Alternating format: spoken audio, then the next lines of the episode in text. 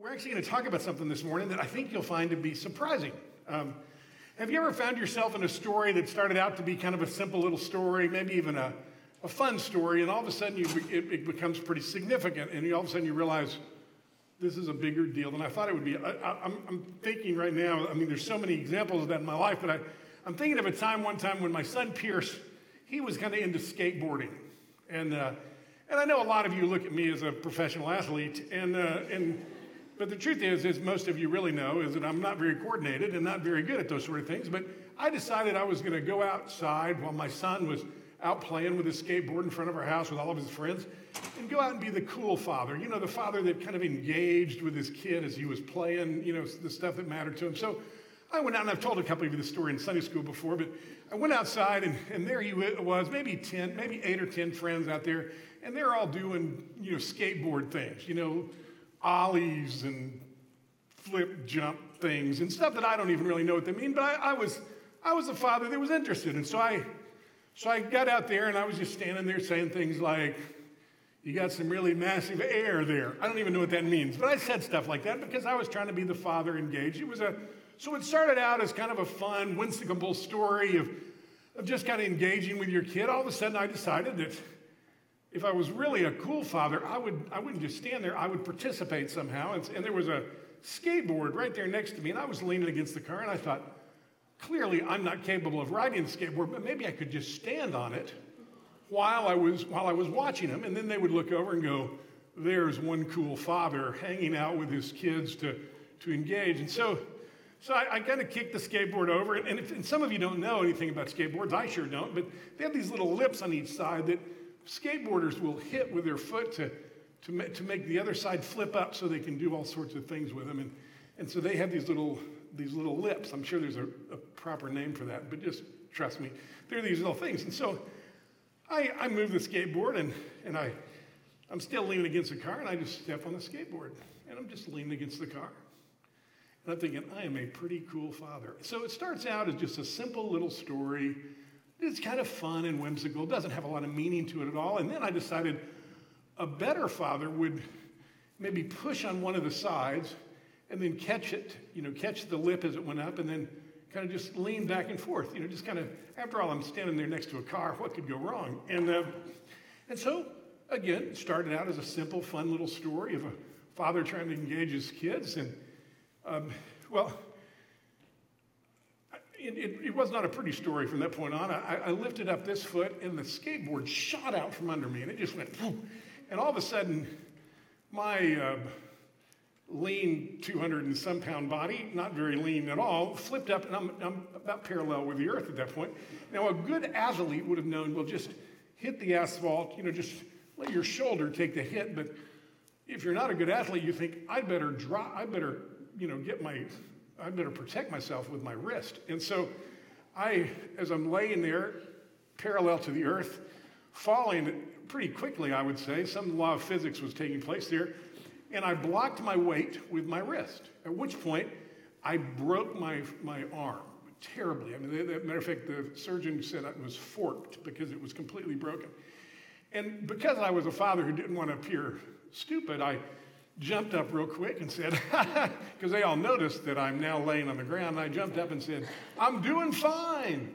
And at that moment, I passed out. And so um, I, I have now passed out on the ground. The kids scatter. They're running through the house yelling at Mona saying, you know, Pierce's dad's passed out, and, and he looks bad. You know, and my arms, it's just a horrible scene. And so what started out as a, a simple, whimsical, fun story ended up with months of working to get pins taken out and, and physical therapy and, and surgery and x-rays and all sorts of stuff. It was a simple story that as I lived it out, it became much, much more complex. Uh, I think of my daughter Kim is here, and I remember when we first met Kim and she came to our house, it started out as kind of a whimsical story. She was just going to eat lunch with, I mean dinner with us one Monday night. And, and then I remember a few months later when we realized that this was not just merely a guest in our home, this would become our daughter. And all of a sudden, what shifted from, hey, let's have dinner, to, oh my goodness, our, our family just changed. There's so many stories I could tell you about when you misunderstand the importance of a real story. I, I think, I think of Christmas. I think we've heard the story so many times, and we go, uh, and, and I've heard this story so many times in my life that sometimes um, I forget the essence of the story. I remember I, I didn't, I, I remember years and years of hearing the Christmas story. I never heard the part we're going to preach on today. And maybe you'll say at the end of the sermon, well, there's a reason you never heard about it until for ten or fifteen years in your in your Christian life is because people don't preach about that. People don't talk about that part of the story because it's just a beautiful Christmas story. Don't ruin it with anything messy. Don't ruin it with anything ugly. Don't me- ruin it with anything tragic. However, if you don't understand the Christmas story in the context of suffering and loss and brokenness, you don't understand the gospel story. Jesus didn't come just to visit us. He came to save us. He, he didn't just come because we needed to have good Christmas cards and hope and sing pretty songs. He came because we are broken, lost, blind, slaves, without hope if he doesn't come. And so when God told his story, he included an odd part that I never understood why was there. And I, I rarely ever heard it preached about. And when I tell you we're going to talk about it today, many of you will leave. Um, in your Bibles, sometimes it's even listed under the heading of the killing of the infants. Now, some of you who just kind of casually heard the Christmas story over and over again might go, what's he talking about? Well, if you look, when Seth did his sermon this past week on, on Christmas Eve, he told the story of the Magi coming. He told the story in, that's found in Matthew. In the story in Matthew, it's assumed that the readers kind of knew the story of Luke and they knew about the the, the shepherds, but they but they didn't know in, in, in Luke and Mark, they didn't have the story of the Magi. And so Matthew includes a different story to complete the story of the of, of Christmas. And he tells a story that includes a false king trying to thwart God's plan with the real legitimate king, with the tragedy of children being killed. Um, and you think, oh, uh, God rest ye merry, gentlemen. Oh, my goodness, how, how do we get back to a happy Christmas story? Well, I think it would be important for us to spend just a few minutes this day after Christmas to think together about why God might include such a story of sorrow connected to such a story of glory. And I think if you'll understand that, you'll understand why his story of glory connects with your story of struggle. By the way, for some of you, Christmas is a difficult time. For some of you, it's, it's a reminder of the people that weren't there this year, the empty seats at the table. For some of you, it was a reminder of the people that were lost this year. For some of you, Christmas has been a difficult season. And to be honest with you, and I love Christmas, but almost every Christmas evening, after the kids are gone and you're cleaning the dishes, almost every year I'm slightly disappointed. I just slightly I'm thinking about what I didn't get, or I look on Facebook and see everybody else's family looks pretty amazing, and, and mine's amazing, but not near that amazing. Um, and, and you think about what you got and what you didn't get and what other people got and what you didn't get, and you think about all these months waiting up for things, for Christmas, and then it's kind of go, yeah, yeah, I, I kind of like it. I mean, I, I, I understand it's about Jesus, and uh, but there's a little bit of sadness in it. And so if that's you, if I'm not the only person who sometimes feels that slightly blue Christmas, I think we can find hope and solace in the real story of Christmas and the real hope that we find in a story that is beautiful, but is also interlaced with sorrow and struggle. So before we look at his word together, before we talk about him, let's talk to him. Let's pray together this morning. Father, I thank you. Um, I thank you for Christmas. Most of all, I thank you that it celebrates your coming to this earth and that you did not abandon us, that we weren't left to our own to figure this all out. We can't fix, we can't fix what's broken in us. So, Father, we do thank you for this season. But more than this season, we thank you for what it means and who you are. Father, you know every person in this room. You know the people that cried yesterday because it wasn't what they'd hoped for. You know the people that were disappointed. You know the people that are angry. You know the people that are celebrating. You know every person in this room. You know every tear, every loss, every laugh, every joy. No one in here is here by accident, and no one is here that you don't know. And so would you meet us here this morning? Would you change us because we looked at your word together and asked your spirit to come and teach us? Father, for the people in the room that are too comfortable, would you use our time together to disrupt them? For those that are disrupted, would you use this time to comfort? And would you use it to equip us all for your glory and your great purposes? We pray in the powerful name of Jesus. Amen. This past week, Seth spoke uh, eloquently on Christmas Eve about the, the story in Matthew. And I'm going to pick up that story, and, and I'm going to go to the next section of the story, but just to Just to follow with what Seth told you, if you remember, they, we always we sing "We Three Kings." It's not three kings; it's three magi. Well, and we don't know that it was three, and we know that it wasn't right when Jesus was born for a couple of reasons.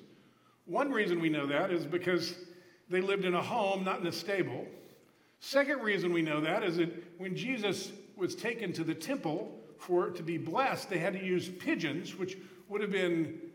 Uh, because they were too poor. And if wise men had just come in with gold, frankincense, and myrrh, they wouldn't have had to go with the, the sacrifices of paupers with their, with their son to the temple. And we know that because of this story we're about to read, that Herod put this time period in, in somewhere between one to two years after Jesus was born. But this is the story that Seth spoke of. And uh, And then we're going to follow that through. So let me just pick up, let me start where Seth started and then just move past that for just a few minutes. It starts in Matthew two. And would you stand while we read the Word of God together? If, if you can stand, that'd be great. Let me read to you. I'm going to start in the beginning of chapter two, and, and then we'll pick up in the passage. We're going to look at the text in just a few minutes. It says this. Now, after Jesus was born in Bethlehem of Judea, in the days of Herod the king, behold, wise men from the east came to Jerusalem, saying, "Where is the one who was born king of the Jews? For we saw his star when it rose, and have come to worship him." When Herod the king heard this, he was troubled, and all of Jerusalem with him. And assembled all the chief priests and the scribes of the people, he inquired to them where this Christ would be born, and they told him. "And you, O Bethlehem, is the land of Judea, and by no means least among the rulers of Judah, and you will, and from you shall come a ruler who will shepherd my people Israel." Then Herod summoned the wise men secretly, ascertained when the time they first saw the star appear, and he said to them, "Go to Bethlehem, go and search diligently for the child, and when you have found him, bring me word, and I too may come worship him." After listening to the king, they went on their way, and behold, the star that they had seen when it rose went before them until they came to rest over a place where the child was. When they saw the star, they rejoiced exceedingly with great joy. And going into the house, they saw the child with Mary, his mother, and they fell down and worshipped him. Then, opening their treasures, they offered him gifts of gold, frankincense, and myrrh. And being warned in a dream not to return to Herod, they departed their own country by another way. Now, here's the text we're going to look at together, so listen closely. Now, when they had departed, behold, an angel of the Lord appeared to Joseph in a dream. And he said, "Rise, take the child, his mother, and flee to Egypt, and remain there until I tell you, for Herod is about to search for the child to destroy him." And he rose and took the child and his mother by night, and they departed to Egypt, and remained there until the death of Herod. That was to fulfill what the Lord had spoken by the prophet, "Out of Egypt I called my son." Then Herod, now listen to this, this is all my years of, of growing up and hearing the Christmas story, nobody ever talked about this. Then Herod, when he saw that he'd been tricked by the wise men, became furious, and he sent and killed all the male children in Bethlehem and in all that region that were two years old or under, according to the time that they had ascertained from the wise men. Thus was fulfilled what was spoken by the prophet Jeremiah, a voice heard from Ron, weeping and loud lamentation, Rachel weeping for her children. She refused to be comforted because they were no more. May God bless the reading of his holy word. You can be seated. Well, a quick little history lesson uh, that would be helpful, I think, to understand this passage.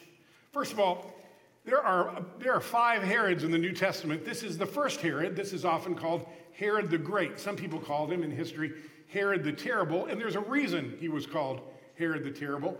He was not a legitimate king. His lineage did not make him uh, a legitimate king. It was because of his deceptive nature and the way that he kind of played politics that kept him in power. And so he was not a legitimate king by, by birthright.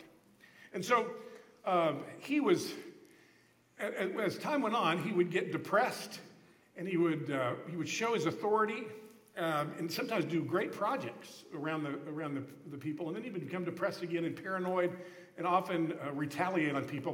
He actually had his wife killed, one of his wives killed, and he had two of his children killed. He was a man afraid he would lose power, because he was not a legitimate king.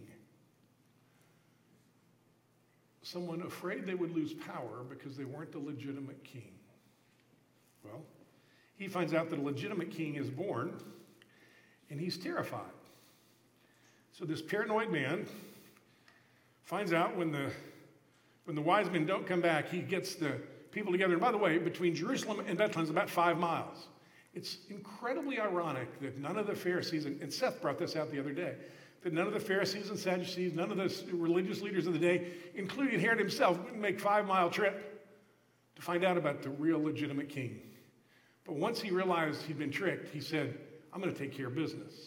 And he, he devised a, an evil plot to kill all the children under two years old so that no, that, that this legitimate king would be thwarted and would not live. Now, this is a tragic story. Now, what's interesting is historians do not record this. As a matter of fact, some critics of the Bible will suggest to you that this didn't really take place. It's folklore because it didn't make history. But whereas Herod's death just a few years later does make history, why does Josephus not mention the killing of these children when, when his, why does the Bible include it, but the history books don't? And I would suggest to you a couple of things. First of all, uh, you, you need to understand the numbers. Uh, it's an incredible tragedy. It's a horrible tragedy, but in a time where infant mortality would be an issue, um, and there's probably uh, of the, th- the the number of families living in Bethlehem, maybe about three hundred once the census was done, you would have had between twelve and thirty children born in that two-year period of time. Half of those would have been boys, so between six to fifteen children would have been in that age group that would have been killed. Now, that's an incredible tragedy. But in the history, historians of the day wouldn't have thought the death of six to fifteen children in an insignificant town made it to history. But God would not ignore such an important loss. So God includes it in the story. He includes it because God takes seriously sorrow, pain, and suffering. And so, woven into the story of glory, the story of beauty, God doesn't ignore the incredible tragedy of, an, of the evil one, the illegitimate king, trying to destroy the story of glory. He includes the sorrow of what the evil one cost in the middle of the story of glory. So it's a tragic story of the loss of between six to maybe up to twenty infants. Uh, the picture you'll see up on the screen, it's a famous, uh, famous, beautiful picture from uh, from France years and years ago from, the, from some of the great, and, and it's a picture of the uh, of, of a mother. Look at the look on her face as she's looking out, as she's holding her baby uh, in the tragedy, and then you see a mother, another mother running with her children and being chased by a, by a soldier. Uh, You can only imagine the horror of that day as Herod, an illegitimate king trying to hold on to his power, did everything in his power to, to destroy the legitimate king and the hope of glory. And that's, that's the picture you have that takes place in the Gospels. So I would like us to, to think together for just a minute, why would God include this story in the middle of the Christmas story? First of all, I would just suggest to you, just in general, that the Christmas story outside of the context of suffering and loss is simply a nice little story. If you don't understand that this is not a nice story of a manger and she- shepherds, it is a story of a God coming into a broken, dying world that has no hope without it. And, and that sorrow and glory are tied together always. I used to believe I should spend my life with that life, life's either mountaintops or valleys. And my job was to avoid the valleys and live on the mountaintops. And that's not what the Bible teaches. The Bible teaches that we are invited into God's glory and into his suffering, that suffering and glory are connected together. Not at the end of the story, but in the middle of the story it is. And so in this story, one of the most beautiful stories in all of creation, the story of the incarnation, the story of God becomes flesh and dwells among us. There's also tragedy interwoven in the story because Jesus did not come to a pretty good world that needs a encouragement. Jesus didn't come to say, you're good people, let's get better. He came to a dying world to provide hope to a hopeless situation. So it's not just a little story. It needed to include sorrow so that you would understand the seriousness of what he was doing when he came. So the first thing I would suggest to you, why would God, and there's probably a hundred reasons God put this in the story. And I'm just going to give you four of what I've thought as I've, I've wrestled with it. You should wrestle with this as well. Why would God include this in the story? And why we shouldn't beg away from this part of the story, because I think it teaches us much about who we are and what God wants to do in us. First thing I would suggest, it reminds us that our faith and our life view is not a simple philosophy, but it's a matter of life and death. What we believe is not supposed to just make us good people better. The gospel. The gospel is a story of life and death. I remember one time, I, you know, I'm a psychologist by trade, and I, and I deal with counseling a lot. And I remember getting a phone call one time from a person that started out just as a casual conversation. And then somewhere in the middle of the conversation, I realized this person had a gun and they were considering killing themselves.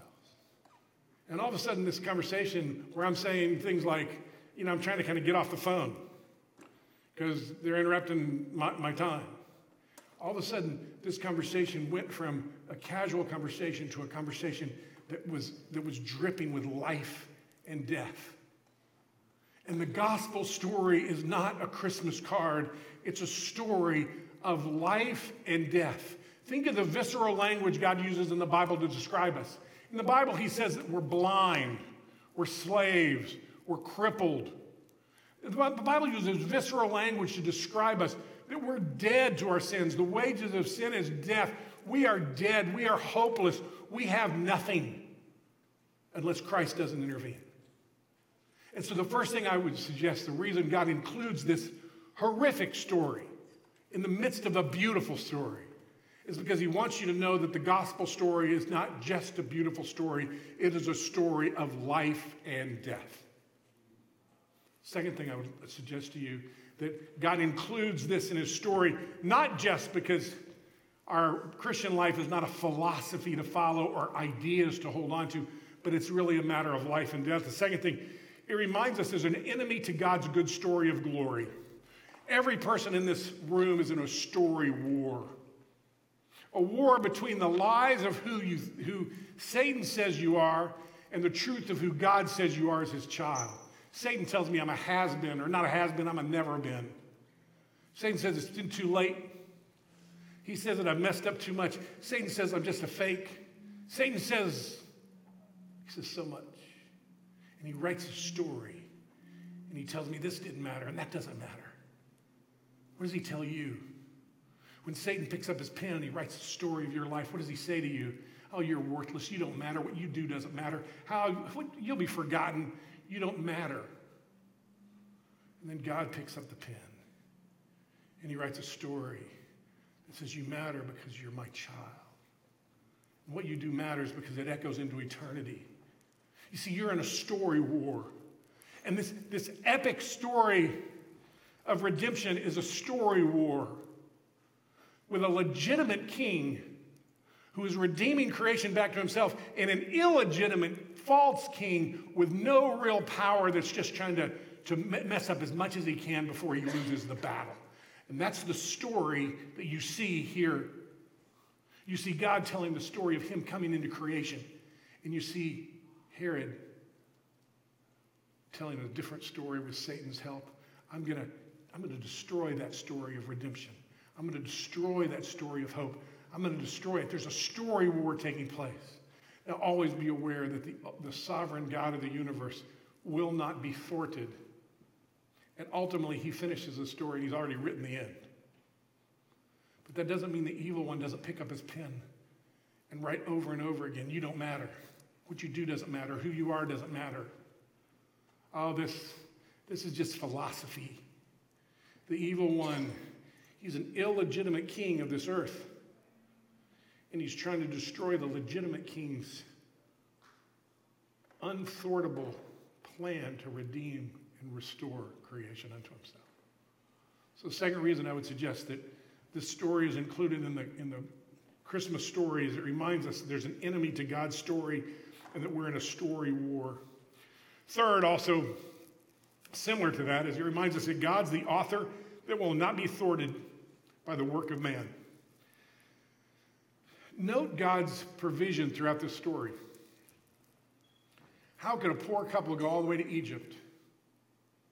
How could a couple go all the way to Egypt? They didn't have enough money to, well, it just so happens that, that Magi came and gave them money. It's four hundred thirty miles from Bethlehem to Egypt. Not a short distance by donkey. It's not a short distance by car.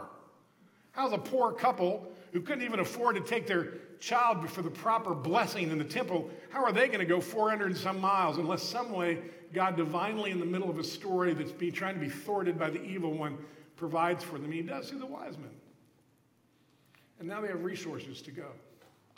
Notice that God's story of glory will not be thwarted by the evil one,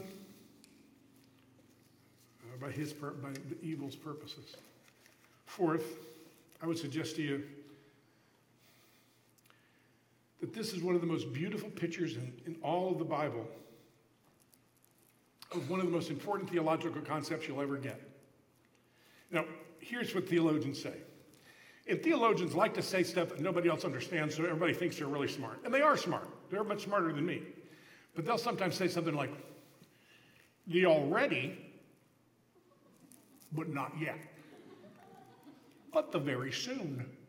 And then they'll just walk away and you'll go, what does that mean? And they go, it's an important theological concept. You need to understand it. And then they'll walk away because that's what a good, really smart person does. And you just kind of say, the already, but not yet. Very soon. What does that mean? Well, it's really a pretty simple concept. It's the idea that because of the work of Christ, you've been declared righteous. Matter of fact, we'll talk about all of the things that are already done to you in just a moment because of the work of Christ. But, so you live in the kingdom of God now, but is the kingdom of God fully revealed now or fully lived out now? No. Kind of like when you got married and they said, the two shall become one. Did you become one? Yes, you did. God declared the two shall become one. You declared one. Are you one? Not yet, really. You'll spend the rest of your life figuring out oneness. And so it's the already, you're one, not yet, but someday, soon. So where's that picture drawn here? Jesus was just born. The Savior of the world is on the planet already.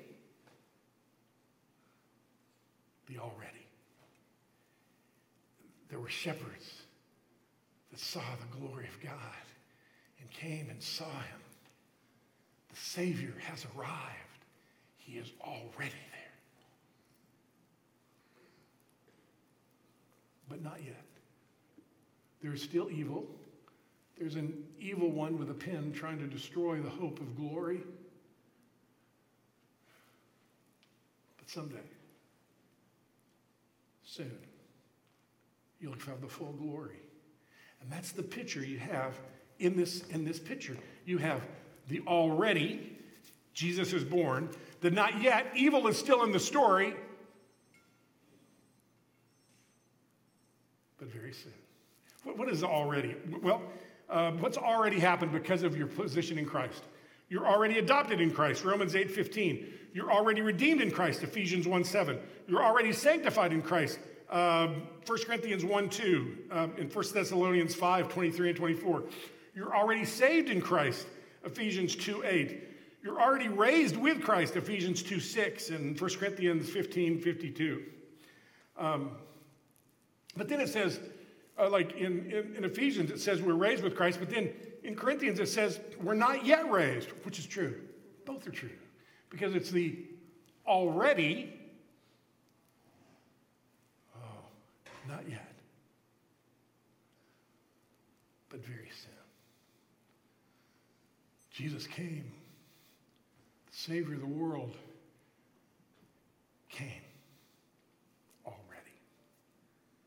Evil is still writing his pen, trying to destroy the story of glory, so it's not yet fully realized,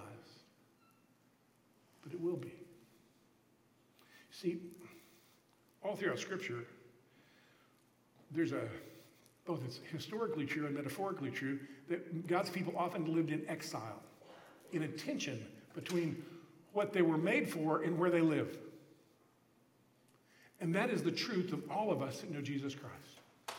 We live in the tension between we are saved in the already, we are made for glory, we are a part of a heavenly kingdom living on earth. We're part of a, a secret army taking the earth back for Christ. But it's not yet done. Though all has been completed on the cross, the actuality of it's not yet done. Soon it will. So you have in this tragic story, historians don't believe the story. God included this story because sorrow and struggling, he knows every tear you've shed. He included this story not only to tell you that, not only to tell you that he is, um, that, that what we believe is not philosophy. It's a matter of life and death. Not only that, it's that there's an enemy to our story. We're in a story war, and God is telling a grand story of glory, redemption, and restoration. Not only that, he reminds us that the author of this, of this grand story of glory will not be thwarted. And lastly, it reminds us that, that we live in a tension between the already, not yet, but very soon. This year, as you go from Christmas to New Year's, know that you are in a grand, grand story. It's not a little story. It's not a friendly story. It's not just a whimsical story. It's an amazing story of life and death, of God redeeming creation back home to himself. And he gives you the power because he lives in you. He gives you the authority because of who he is, who you belong to, to live in the tension between the already, but soon, the not yet. As you go this year, live with great courage. Live with great hope. Because it is life and death. You've been given life in Christ. because the author of this story will not be thwarted, and he is telling a good story of glory, and his story wins, not the evil one's story. And remember, you've been given the ability and the power to live in the tension of this world between the already, the not yet, and the soon to be.